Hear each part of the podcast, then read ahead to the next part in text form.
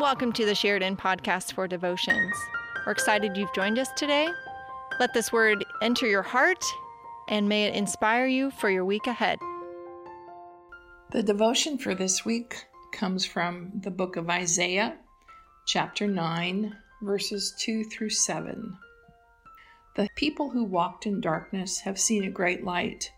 For those who lived in a land of deep shadows, light, sunbursts of light. You repopulated the nation, you expanded its joy. Oh, they're so glad in your presence. Festival joy.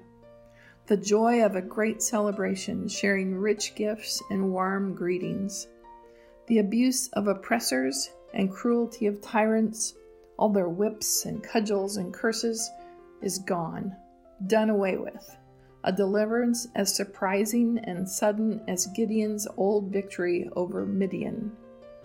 The boots of all those invading troops, along with their shirts, soaked in innocent blood, will be piled in a heap and burned, a fire that will burn for days. For a child has been born for us, the gift of a son for us. He'll take over the running of the world. His names will be Amazing Counselor, Strong God, Eternal Father, Prince of Wholeness. His authority will grow, and there'll be no limits to the wholeness he brings. He'll rule from the historic David throne over that promised kingdom, and he'll put that kingdom on a firm footing and keep it going with fair dealing and right living, beginning now and lasting always.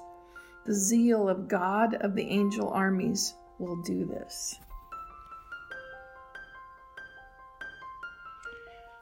As I listened to the beautiful cantata on Sunday morning, I was taking notes. I know I should have been absorbing the wonderful sounds, but the worrier in me said, You have to write the devotion off of this. I love Christmas music, but I found I am picky. The radio station I normally listen to has gone Christmas. Yes, I am old school. I don't have a playlist. I listen to FM. So when my favorite station started playing Christmas music in November, I quickly switched stations, especially if Santa Baby was playing.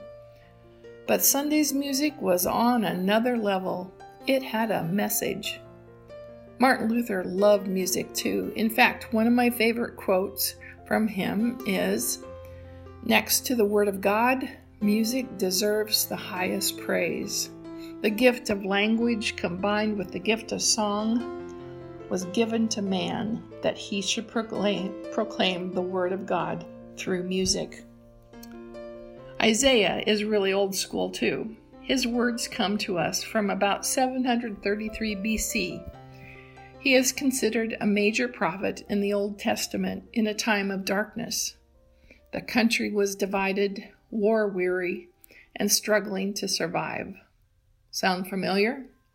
He wrote his words to give hope to the people. Better days are ahead, and peace will come in the form of a child. Love will come down, a light will take over the darkness, and joy will be restored. When I look over the playlist of songs sung for the cantata, I am struck by the same message Isaiah is trying to convey to his people. Despite their masks, the chorus was able to lift our weary souls. The 14 instrumentalists punctuated the words of their songs with sound. With tears in my eyes, I heard the final song, O Holy Night, and knew, for yonder breaks a new and glorious morn. The Savior has come. Let us rejoice and pray. Eternal Father, thank you for the gift of music and your words. Your Son is the greatest gift we have received. Let the light of His love shine on all of us. Be with us in the days to come. Amen.